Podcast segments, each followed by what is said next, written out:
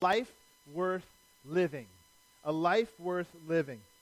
If you remember a quick recap, we'll only do this first few weeks. I won't do a recap all the time, but a quick recap today as we head back in. The Apostle Paul's affectionate letter, thank you letter to the Philippians 10 years after he's planted that church now. He writes back to them.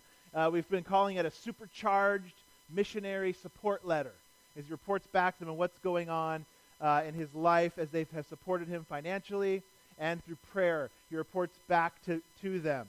It's a joy filled letter, hence our theme, the center of joy, as we're finding out what is the center of joy? What gives joy in life? Uh, it's a warm, it's a relational letter. Uh, it's written by the Apostle Paul, as we said, to our first, his first European church plant. And Paul in this letter has a great concern for church unity, a great concern for unity around the gospel and Jesus Christ. It's so evident as we're even kind of coming to the close of chapter 1 and into chapter 2 next Sunday. Uh, he's got such a concern for unity around a couple things Jesus Christ and the gospel. Um, and so he, he uh, makes that so imperative and evident in this letter. A couple Sundays ago, we discussed uh, after he had greeted them, after he'd encouraged them, give them a ministry report. In that process, he gave us three keys to staying joyful while serving in ministry. So today we jump back in to uh, what makes a life worth living. So if you have your outline, grab it, follow along. Hopefully it'll help you for those visual learners and those that like to take notes and fill in. Hopefully you've got your text open in front of you as we will let God speak from his word. It's where he speaks most clearly. When we open God's word, he speaks, and uh, um, that's why we do that here at Bethany Church and teach through it. All right, this morning we'll see Paul's going to continue his missionary update the, uh, this missionary update portion of the letter back to the Philippian church uh, by modeling what it looks like for us now to have a life worth living and a life worth dying for Christ. That's what he's going to show us. What does it look like? We're going to see two characteristics, really, of what it looks like to have a life worth living and dying for Christ. All right? So this, uh, this Saturday last night, actually, was the first Saturday since we've been here where we didn't have some really unusual, like disruptive event late on Saturday night before I was getting ready to preach at church on Sunday morning. This was the first Saturday um, that we didn't have one. But as I said, these first few weeks uh, in this new series, I'm sharing little anecdotes about our transition uh, into Canby. It was last Saturday night, about 11 o'clock. I went out to uh, 10:30, so I went out to get a drink of water right before bed in our kitchen. And I walk in front of the kitchen and open our fridge and get some water inside. And all of a sudden, out of the corner of my eye, I see something dart across the kitchen floor. I did one of those, oh, you know, if you would have seen me, I, yeah, I don't think I threw the cup, but I was like, you know, just kind of jumped, and all of a sudden it kind of dawned on me. I yelled, Mouse! You know, Robin's back in our bedroom, and uh, she comes, you know, running out there uh, to the kitchen, and, um, you know, we cornered it. It ran from our kitchen to behind our children's little play kitchen, so it went from one kitchen to another and it was underneath it. And so uh, we were there. We, we got, you know, now it's like 11 something. I'm like, I got to get to bed. We got church tomorrow, right? And it, it's hiding there. And it, it, really was kind of a comical scene. Uh, I'm standing there with a uh, fireplace shovel, you know, for a fireplace, one of the tiny ones, with a plastic box in the other hand. Robin's on the other side with a plastic box, and you know we're trying to get this thing. And finally, it's like 11:45. Let's, we just got to go for it. We just got to pull the kitchen and go for it. And man, you, that mouse was like you would have thought it, it had got an adrenaline shot. It was running. It skidded across the kitchen floor. It was going so fast. Did one of those like peel outs and went darted right under the stove. Gone. So you know we were like, oh, okay, uh, you know we'll, we'll, just head off to bed and you know, there at that plastic tub. Do you think we got it? No, we didn't. You know, it skidded away. It was gone. It, it got out. Of course not. Well, now he's dead with a few traps and a couple of his brothers too. Um, but uh, I will tell you, that little guy was ferociously committed in that moment to staying alive. As he even jumped out, I had him in the box at one point. He jumped out and then skidded across that floor. He was ferociously uh, committed to staying alive. It's amazing, even a little mouse has that instinct to live, right? Well, human beings too.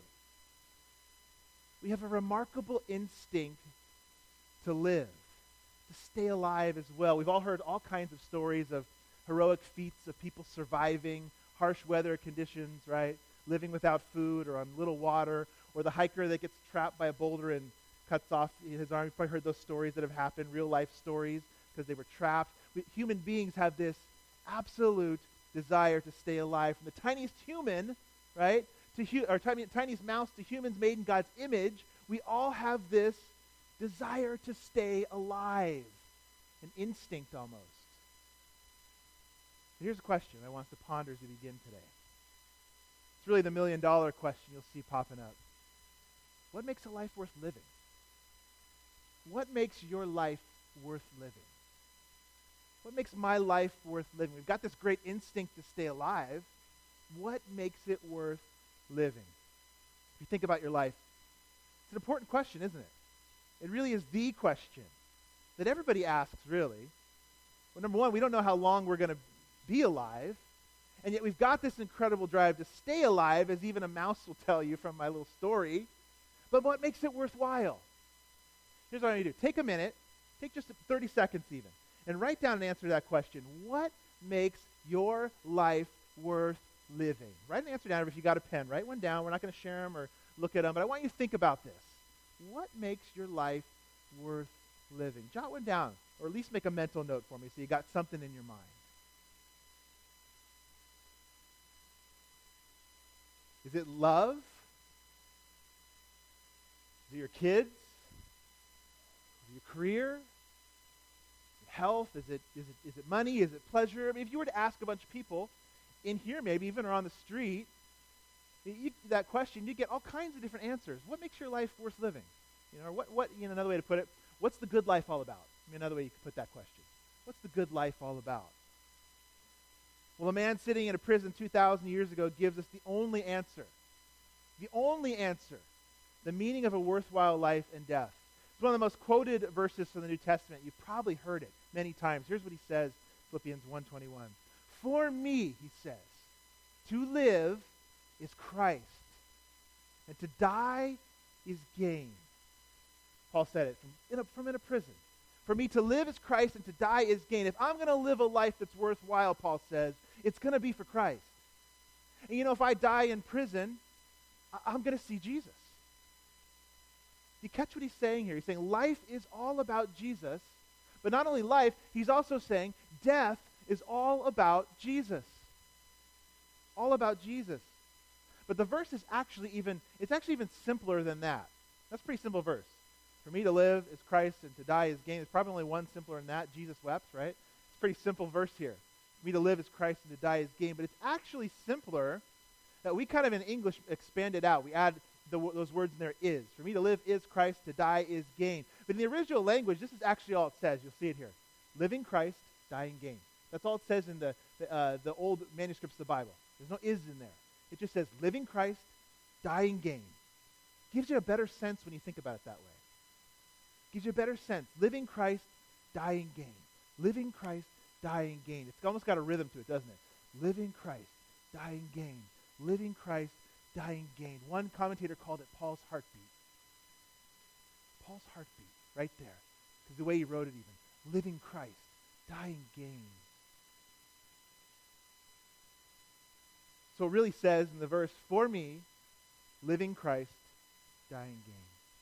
So look at what you wrote down, or, or think about what you answered. Or think about the million things that somebody, anybody could answer this question with. What makes a life worth living. And if we're honest really with ourselves, at different times we live, ultimately live now, for a lot of different things. All kinds of different things at different times in our life we live for. Here's a list of a lot of things people live for on the left there. Things that they live for. Now, what's interesting, you look at that list on the left there, they're all really good things, aren't they? Uh, you know, to have money, to live, right? Uh, something that's beautiful, or maybe taking care of yourself. Uh, our kids, you know, that time of retirement life when we get to rest more and do other things rather than nine to five. Uh, intelligence, uh, pleasure, entertainment, all kinds of things. You think about them, and I want to be clear this morning, they're good things. They're gifts from God. They are good things. They're gifts for God. But what will you live for with our lives that are short? What will you really live for? This list of, the, as I said, of good things. They are that. They're good things to be enjoyed by God. But if you're living for them, if they're your life, if that's what makes life worth living for you, when you lose it, it'll feel like death. So look at both sides of the slide then. If you're living for money, what is death to you? Bankruptcy, right? You lose all that money and it feels like death. Uh, if you're living for uh, beauty, your own beauty, right? What's death you? Aging, which comes to all of us, right? Aging feels like death. If you're living for your kids and they're your life, when they fail you, it'll feel like death. Or retirement, right? You, if you're only living for your retirement, what would feel like death? Maybe having to go back to work, maybe? I don't know. Or plans that are just too fixed when you kind of want to just go? Or how about intelligence? You're living to be the smartest uh, person. How about when your, your mind fails, you don't have the right answer? I just don't have the answer to that. That feels like death. One more pleasure. Many, I mean, that's probably one of the biggest ones. If you were to ask people across our nation, they might not say it. Then what feels like death? Any amount of pain. And finally, entertainment, which we are uh, we struggle with as parents with kids. The kids want to be entertained. What feels like death to them? You say it. Boredom, right? If you're living for it. We're all tempted to live for all kinds of things on this list at one time or another. And if you think about it, there's a lot of factors in our lives that shape that question. What makes a life worth living? What should we live for? I like this quote from a, uh, he's a, a, kind of a theologian, philosopher, but here's what he said about those things that shape that question, the answer to that question. Various forces bigger than ourselves, perhaps most of all, marketing and pop culture, shape our goals, or the answers to that big question, without us even realizing it. Guiding our lives for us, often in directions that if we were to stop and think about it, we'd want to resist, actually. Life becomes, for instance, then a series of kind of just consumer decisions based on our preferences for this or that experience or a mad race for some vaguely defined success. You could insert there, what's the good life? What makes life worth living? All kinds of things shape our uh, views and our opinions on what makes life worth living. I sometimes think we don't even realize how much our view of the world, our view, our desires, are shaped or how we'd answer that question of what makes a life worth living, how they're shaped by sources outside of us. Especially our kids. Think about how many millions of messages are pumped or your grandkids pumped towards them daily that say, this is what life's about. This is what the good life is. This is what makes life worth living. Right? Are we aware of that? We need to be. We need to be aware of that. Those messages aren't neutral. They come loaded with answers to questions of what makes life worth living. That's what Paul is wanting to answer for us. He's saying here, the only thing, the only thing that really makes life worth living and that actually even makes death, think about this, makes death glorious. Where can you say that in the world or, or corners of our culture? That actually makes death attractive? Jesus Christ. Jesus Christ. That's what Paul's saying here. For me to live is Christ, to die is gain. For me, living Christ, dying gain. So, what does that model of a life look like? Living that life, a life worth living. Paul gives us just two we're going to talk about. Two descriptors as we unpack the rest of this passage. Just two today. Descriptors of what does a life worth living look like, according to Paul, if it's really about Jesus Christ. Here's, here's the first one. It's number two on your outline there. Uh, the, the life that uh, is a life worth living is full of an ambition to honor Christ. You see that in Paul's words here we're going to look at. He's got this ambition to honor Christ. If you got your text, take a look at it. We'll read through uh, 18 to 21 again. Yes, and I will rejoice, he says. For I know that through your prayers and the help of the Spirit of Jesus Christ, this will turn out for my deliverance as it is my eager expectation, there's some ambition, and hope that I will not be at all ashamed, but that with full courage now as always, Christ will be honored in my body, whether by life or by death. For me, for me to live is Christ, to die is gain. You see in an ambition to honor Christ, a heartfelt passion to honor Jesus. And he gives us, really, as we think about that passage, three ways. Three ways a Christian. Now, you, you and I, in real time here now, Bethany Church in Canby, Oregon can honor Christ. Here's the first one The first one is an ambition to honor Christ. It's found in constantly rejoicing. That's the theme of this letter. It's going to keep showing up, but we must need it to keep showing up because Paul keeps writing about it and talking about it. A constant rejoicing in Jesus Christ. Paul had just said at the end of, he just ended this last section with, uh, I will rejoice.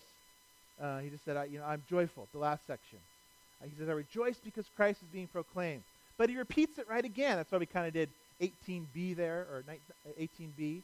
Right away again, he says, and he looks towards the future and he says, I will rejoice. I will rejoice. Despite being in prison, despite his pending trial and his possible death, he says, I will rejoice.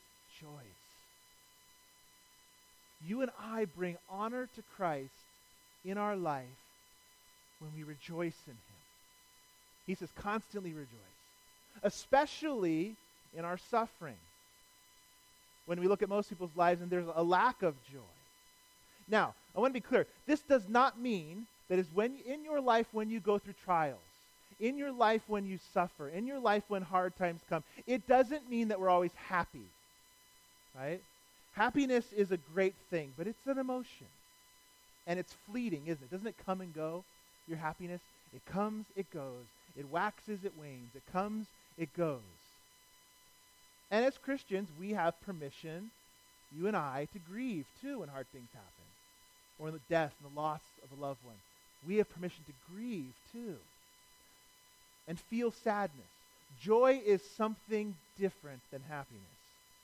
Joy comes from what you and I value, what we hold dearest in our heart.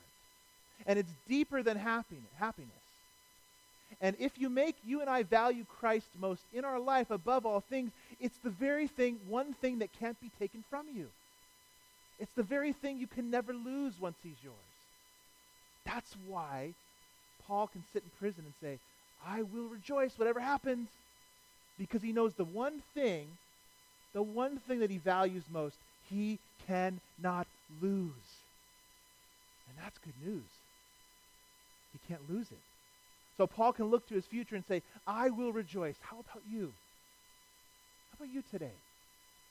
Whatever's going on in your life, well, what's your future going to hold? I don't know that. You don't know that. What plans do you have? I pray that this is one of them for you today. Constantly rejoicing in Jesus Christ. Or doing whatever it takes to, to direct your heart back to Him, to find that joy if you haven't yet, even. Constantly rejoicing. Like Paul, it brings honor to Jesus because it means you value Him most. That pattern's all throughout, actually, God's Word. All throughout God's Word. People going through trials and yet finding joy in God. Abraham, Isaac, Jacob, all the way through. Or think of Job for a moment. You know the story of Job? He suffered terribly. I mean, in a short time span, even, I think it was like a day, he lost his possessions, his family, his kids, just kind of him and his wife left. And then he was sick himself in a really short span of time. And yet, Job can go through this suffering. How can you say this? How could he say this? Job arose and tore his robe and shaved his head and fell on the ground and what? Worshipped. He worshipped. And he said, Naked I came from my mother's womb, naked shall I return. The Lord gave, and the Lord has taken away. Blessed be the name of the Lord. How can somebody say that? In the middle of what he went through. I mean, how can you and I? How can we rejoice in suffering? How can we rejoice in suffering? It's when we value Jesus Christ above all things. Because it's the one thing you cannot lose. But it leads us also to uh, the second kind of characteristic of a, a, life that has an ambition to honor Christ. Here's what Paul knew. Here's what you and I can know today, too. Not only a, a constant rejoicing, but a certain rescue is coming.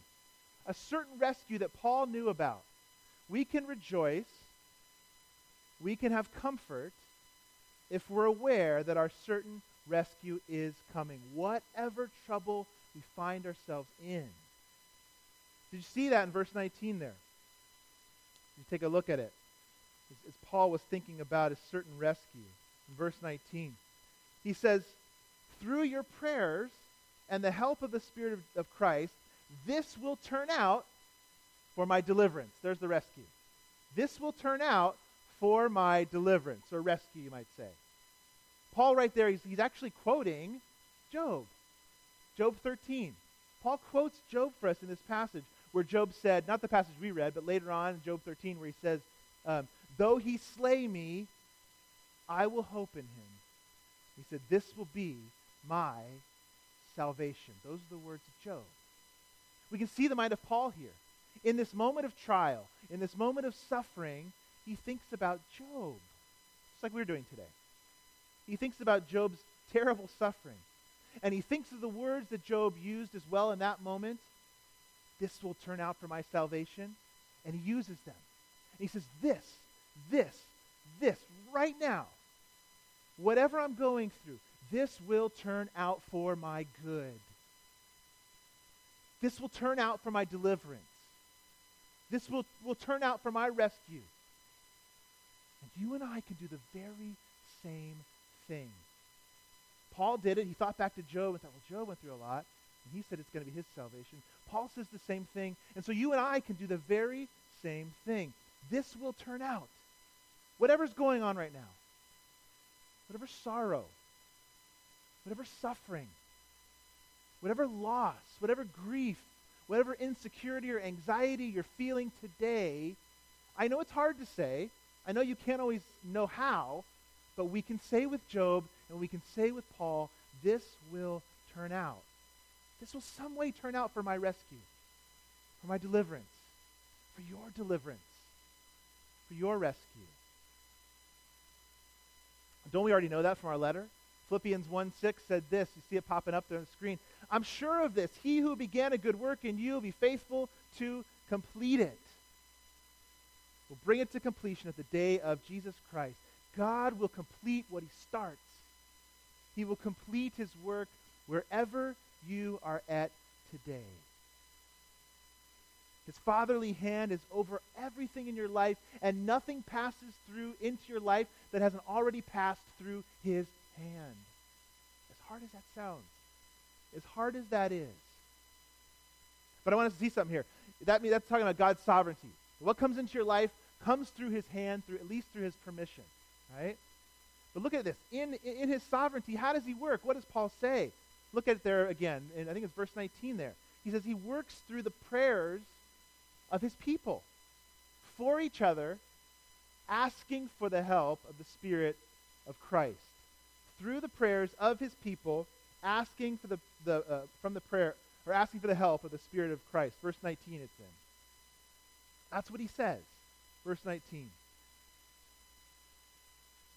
He works through means. God works through other things and people.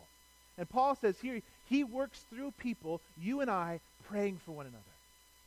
And praying for the power of Christ's Spirit dwelling in us, in our church, in our community, in our state, in our world.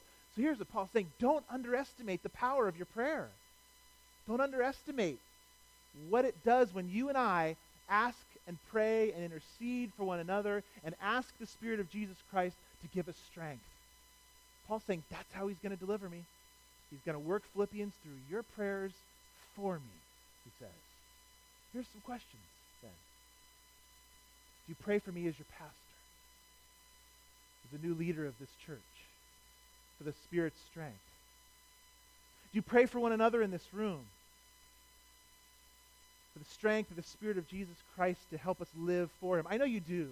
I know you do. Here it is. Paul says, strength comes through prayer. And that strength brings a certainty of deliverance. And that honors Jesus Christ. So pray. Pray for each other. Pray for me. Pray for each other by name. Pray for the children in this church. Pray. Paul says, it brings a certainty. You and I will be delivered. And it gives us a strength. All right, so ambition to honor Christ through constant rejoicing, through a certain rescue that comes through the prayers of God's people. And here's the last one in that section a courageous. And a life that has ambition to honor life is a life that's got a courageous or bold representation of Jesus. We honor Christ when we live for him, when we represent him, we represent him. We, he's represented by us to the world, to others. When Paul says that he hopes uh, that Christ will be honored in him, represented, honored in him, represented, he says, he, I hope, I, I hope that he'll be uh, honored by me. It's a certain hope. It's not the way you and I use the word hope today. How do we use it? Uh, you know, if you're young in here, you, you know, I hope she likes me. I hope he likes me, right? Or, or I say, I hope the Cavs win the NBA Finals. Not going to happen, but I hope it. I'm from Cleveland. I hope that, right? Or I hope my 401k's up, right? I hope, right? That's how we use the word hope. That's not how Paul used the word hope. Paul, when he uses the word hope, there's a certainty there. There's a certainty there. His goal is to honor Christ in his life and his death.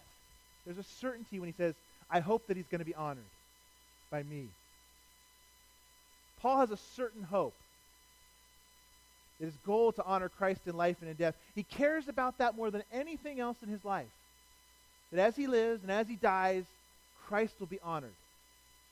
Christ will be honored. In verse 22, he mentions, he says, If I live, if I live, Paul says, it'll be for fruitful work. It'll be for fruitful work. He says, If I live, I'm going to honor him. I'm going to work for him with fruitful work. He means, what he means by that is, if I live, my faith won't stay private. I'm going to represent Christ through fruitful work. It won't stay private. My honoring, honoring Christ it, it, by my faith, it, it doesn't stay, stay private. I'm going to live for Christ. What that means is as you and I continue to live, the way we honor Christ is when we represent him. We see fruit come out of our life. We speak for him. We love others. We share his gospel. It means that our faith has to go outside these walls. It's got to go outside these walls. That's what Paul meant when he said it from inside a prison. If I live, fruitful work for Christ will happen. It goes outside these walls. That's a high calling. That's a hard calling. And even the Apostle Paul knew he hadn't perfected that. That's not what he's asking. Because even later on this letter we're going to see, Paul says, I haven't attained the goal. There's grace for me, Paul says. There's grace for us, Paul says. Paul knows he isn't perfectly living for Christ. And if he goes on living, he's not going to live perfectly for Christ because Christ was already perfect for him. That's what he knew. And that gave him hope to keep living because he understood grace.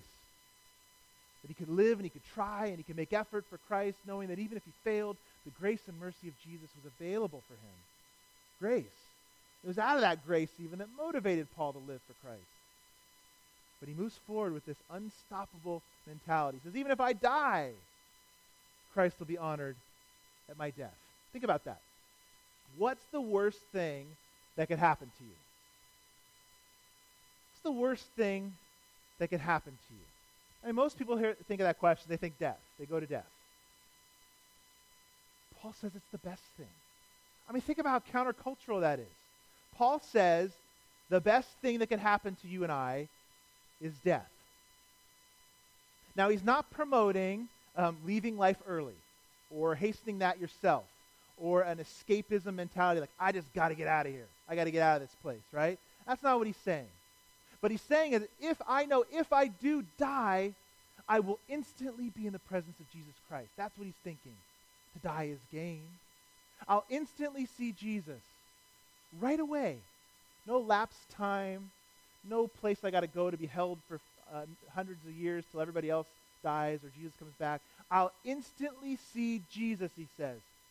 And he's got that eternal mindset, you might call it. That if I die, I'll be with Jesus forever. And it makes him bolder in the here and now. It makes him more courageous in the here and now because he's got an eternal perspective. I call it eternity amnesia.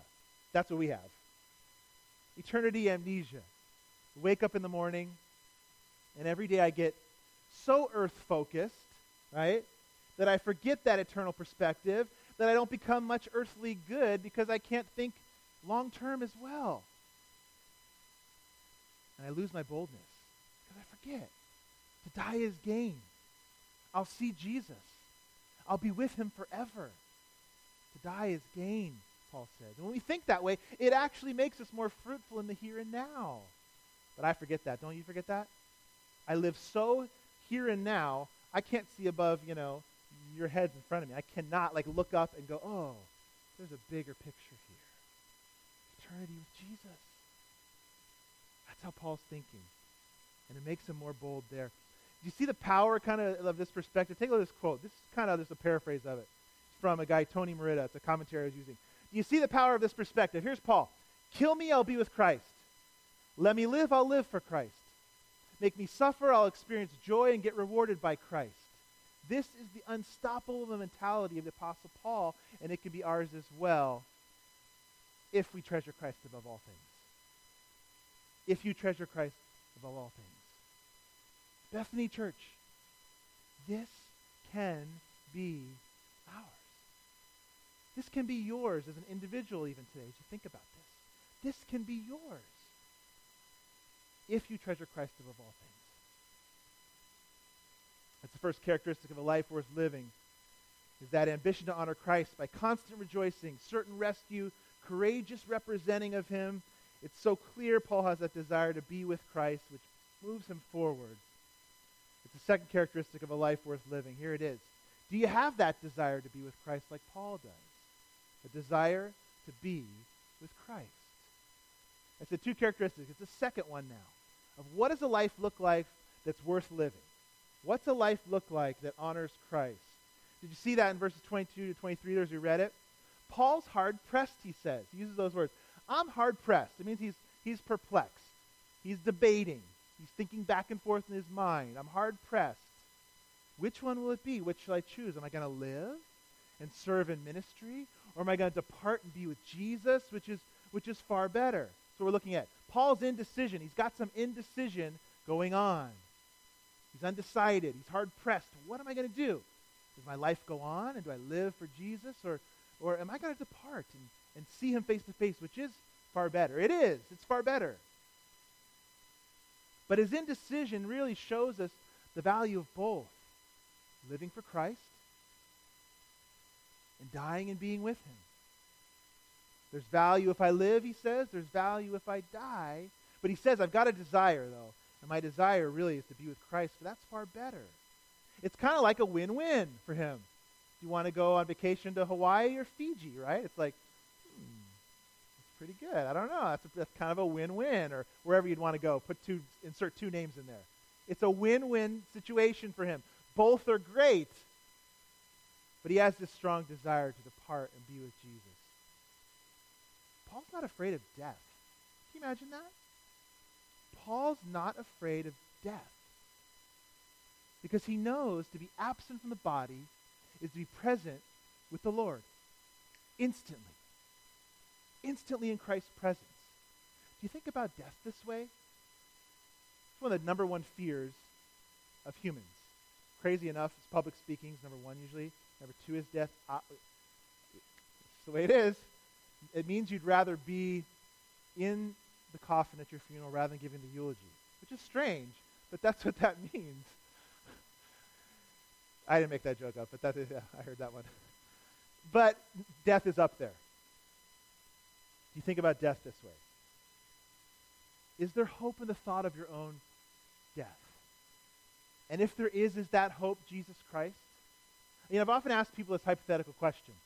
You know, do, you, do you have hope in death? But here's the real question to ask. It's hypothetical because it will never happen. But if you were to find out right now that you could depart, you could leave, you could go to leave earth and go to heaven, it'd be fantastic and wonderful, but you found out Jesus wouldn't be there. What would be your response? How would that impact you? Would you still want to go? That's obvious hypothetical. Would you still want to go?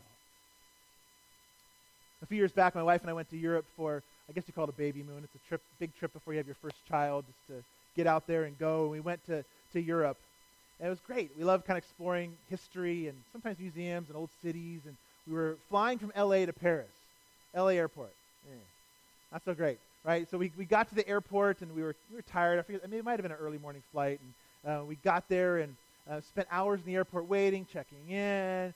You know, you get on this flight. You've done this maybe a long flight and you get in the airplane, you're inside this plane for 10 hours, right? It was just long. We're getting our luggage, going through customs in Paris. We were exhausted, and it was hours and hours and hours. And then I would get, we're going to get out of the airport. I'm like, great, I'm going to see Paris. No, we're going to get in a train and go underground like for hours and hours. And I'm like, this is, I haven't seen uh, outside in like a day, I felt like, right?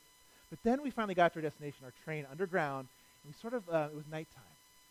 We walked up the steps out of the subway, and I'd never been to Europe before, any big city like this, and I'm standing in the middle of Paris, like rainy streets, you know, like the lights, you know, and I walk out these steps, and I'm like, oh, wow. I've been in a plane for hours. We've been in a subway. you know, it's like, and we walk out these steps, like, I'm already like, oh, all right. And I walk and I'm like, wow, I can't believe where I'm at. I was in a plane and, you know, a train. I'm, I'm there, standing there. I was awestruck. I'd reached my destination. We departed and we got to where we were going. And when we got there, I was blown away. Paul says, I'd rather depart because he knows what's on the other end. He knows what's there. That term depart, it's really a boating term. It's like, he says, I want to pick up my anchor, I want to get in the boat, and I want to go on that cruise. Who's been on a cruise before? Couple. Okay, uh, quite a few actually. I haven't yet, someday maybe, but that's what he's saying. He's like, I'm going to get in the boat, we're going to depart, we're going to pull up the anchor, we're going to get there, and, and the destination will be amazing. Death is like that for the Christian. That's what death is. It's like getting in a boat, and this world fades away, and I'll tell you, it's much better than walking up the stairs into Paris. Much better than a vacation in Fiji, vacation in Hawaii, because when we get off that boat and we depart, Christ is on the other side. He's standing there to meet you, Jesus himself. It's far better, Paul says, to depart, to see Jesus. That's why you and I have hope in death. Because when we depart, we know it's on the other side of that journey. Well, Paul's got that dilemma. But he commits to be all in on the earth for the sake of God's people. It's our final thing this morning. Paul's commitment.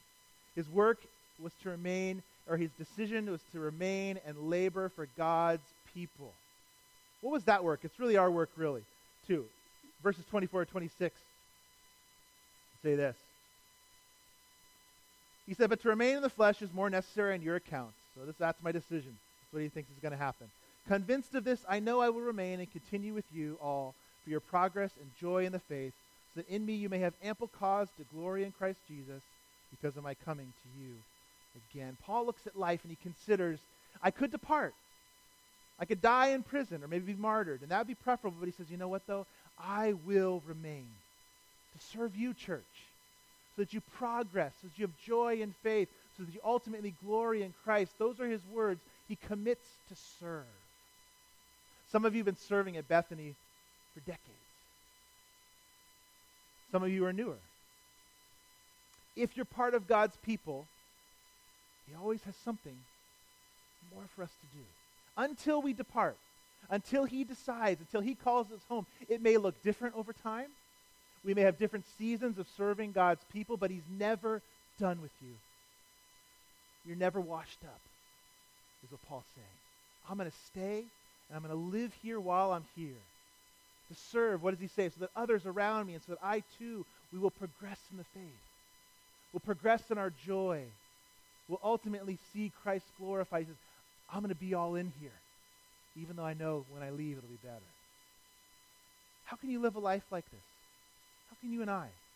A life worth living that honors Christ in life and death by constant rejoicing in him, that certain rescue, that courageous representing of him, and that desire to be with him and serve until we depart.